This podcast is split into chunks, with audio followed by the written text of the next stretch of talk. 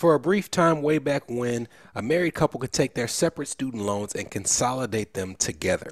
In this episode, we talk about all the hell that that caused for a brief period, and if you happen to do it, what you can do to get yourself out of it. Let's get started. Are your student loan payments or loan balances a major obstacle in your financial life? Then tune in and let's escape student loan debt. Hello, my name is Brenton Harrison of Escape Student Loan Debt and your host for the Escape Student Loan Debt podcast. This is the first episode of our podcast for 2024, and I hope that you guys are having a good new year so far, or a happy new year so far. In this episode, I am trying to learn my lesson from the Parent Plus Loan uh, series of episodes that we did, because as I shared, before we started covering Parent Plus loans, I operated under the assumption that so few people had them that it wouldn't be a topic that many of our listeners would take an interest interest in, and I was absolutely wrong. Uh, we've gotten more feedback on that episode than uh, almost any of the other ones that we've done in the past. So, in learning that lesson, I wanted to talk about another fringe type of student loan that not many people have, in my experience, but if you have them, they are terrible. And those are spousal consolidation loans. And if you want to know how rare this is, I'm reading from an article on thecollegeinvestor.com that's entitled The Basics of Spousal Consolidation Student Loans.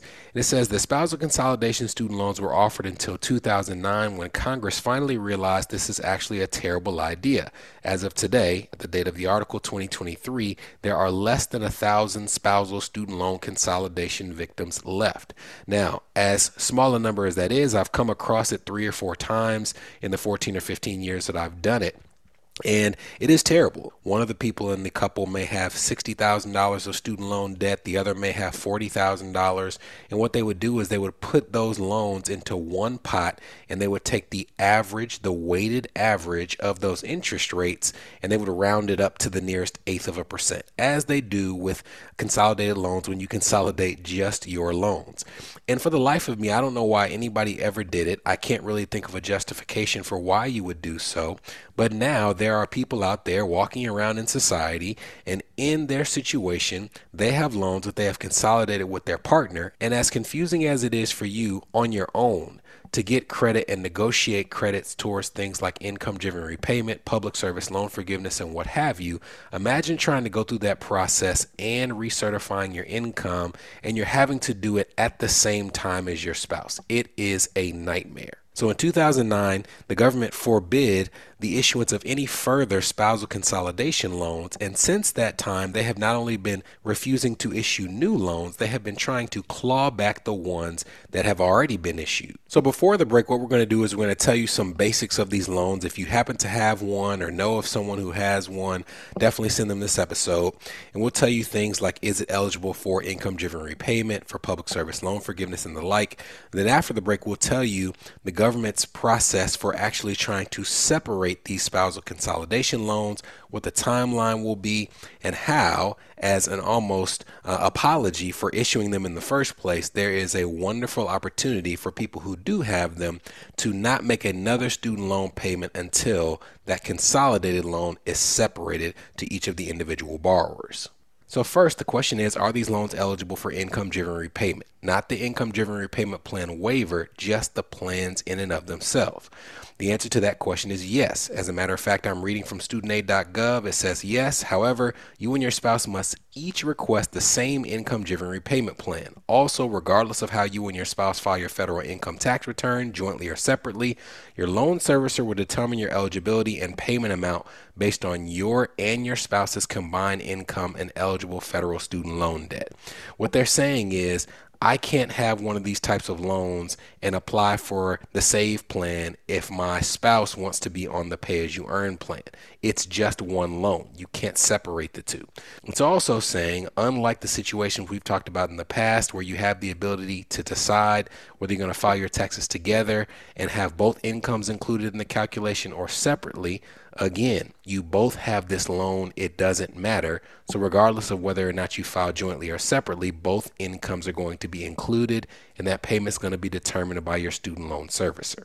Now, it's important to note that this is a spousal consolidation loan, and those consolidations occurred before the income driven repayment plan waiver. We've talked about the fact that prior to the waiver, when you consolidated a student loan that had credit towards forgiveness before consolidation, that credit went away and you were starting at month one on that newly consolidated loan. It's the same thing with spousal consolidation loans. It doesn't matter if these two partners each had, say, 100 months of credit towards forgiveness before they consolidated.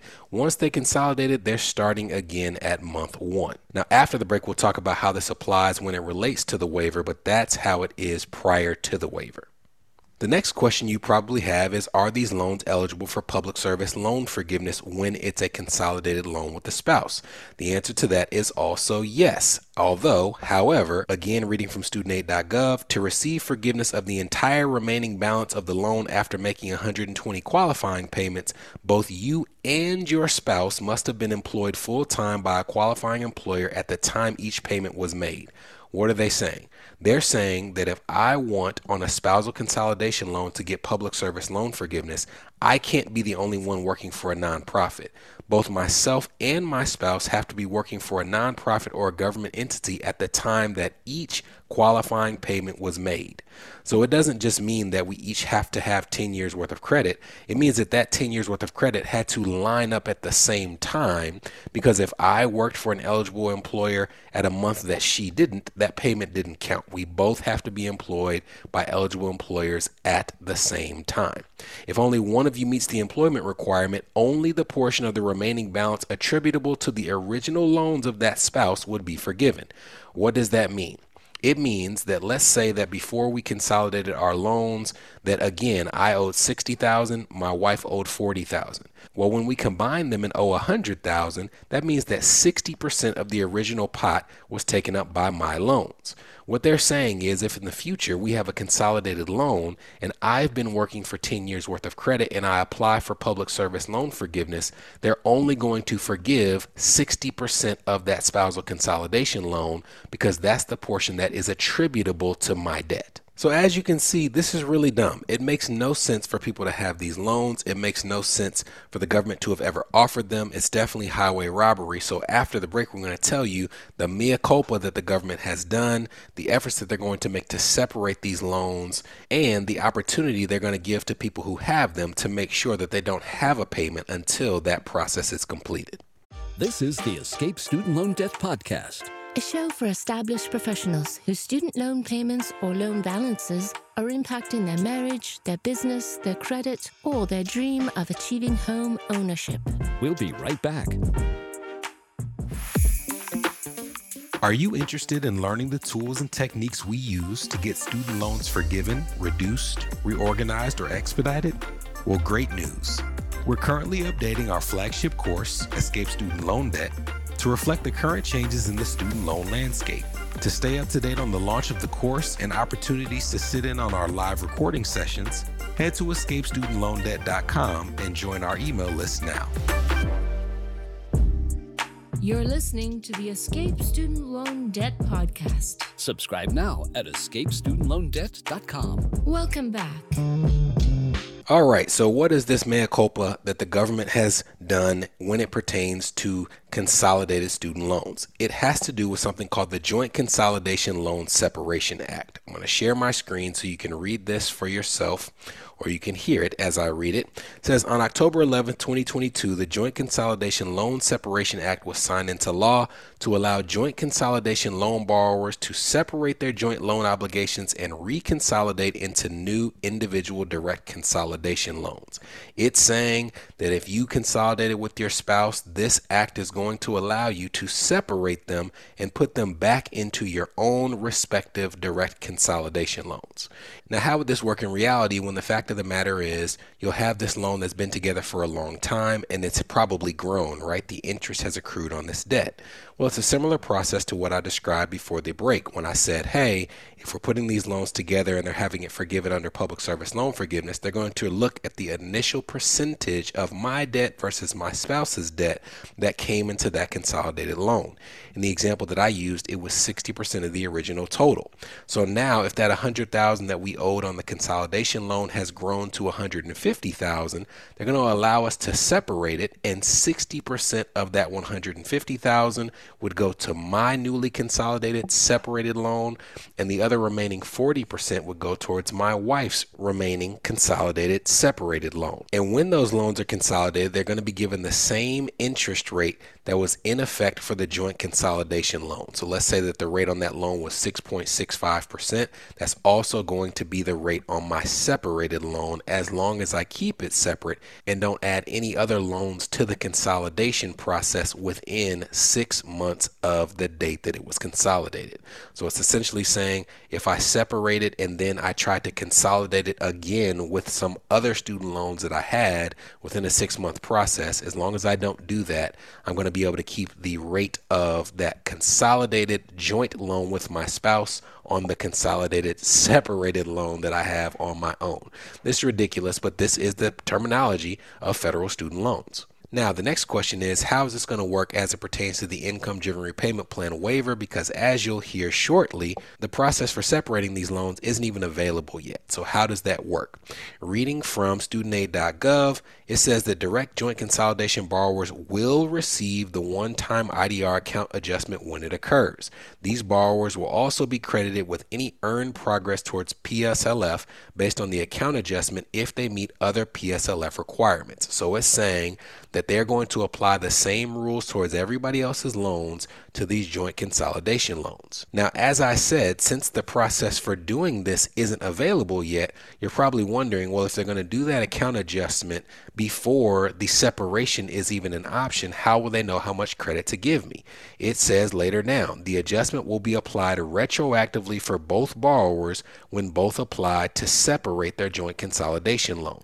So it's saying even though the waiver will have closed, they will say if you're separating these loans, we're going to give you this one time exception where they're applying those rules to your newly separated loans, even though the waiver has already expired. Again, I don't know any other way that makes it more obvious that they realize they screwed up than saying we've already extended this waiver multiple times. We're going to do it yet again for these borrowers who are not going to be able to complete the process before the waiver expires because we haven't made the process available. Now, what is the timing of this process? They don't know. They do not think it's going to be available anytime in early 2024.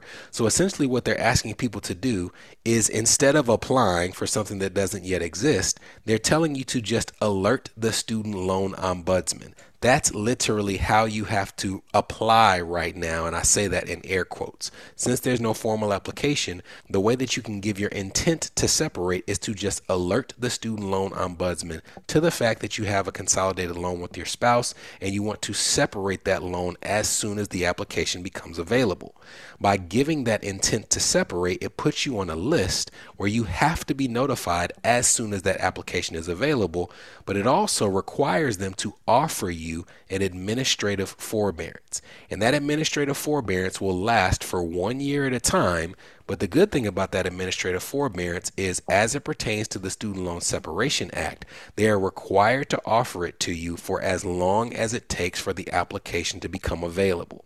Which means that if you have a consolidated loan with your spouse and it takes them three years to finalize that process, you will not have to make a student loan payment for three years. They would just one year at a time renew your forbearance until that application is available. Now, when it becomes available, you will, in most cases, both have to apply. As a matter of fact, it says under application process if both joint loan consolidation borrowers want to apply for individual consolidation, each individual will need to complete an application for a direct consolidation loan. However, under certain circumstances, only one of the co borrowers may need to apply.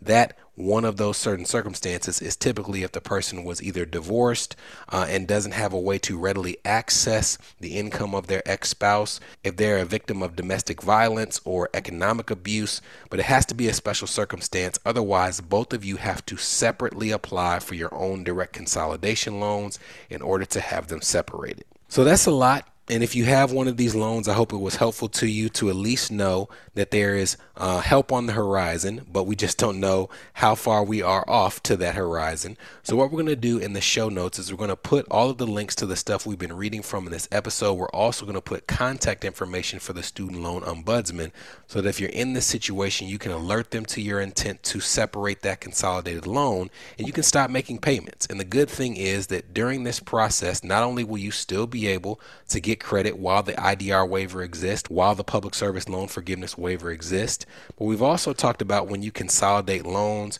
or do some type of activity with your loans that can cause the interest to capitalize. The good thing is, as a result of this forbearance, there will be no capitalization of interest. So they're doing everything that they can to make sure that they make up for their mistake. We're going to do everything we can to give you the information you need to be in that number that gets that administrative forbearance. I know this was an odd episode to start the year, but again, this is something that's been coming up. So we wanted to make sure we cover it. The next time you hear from us, we'll be doing a much more general episode, but we hope that you will stick with us and see us in two weeks. Talk to you then. From Escape Student Loan Debt, this was the Escape Student Loan Debt Podcast, a show for established professionals whose student loan payments or loan balances are impacting their marriage, their business, their credit, or their dream of achieving homeownership.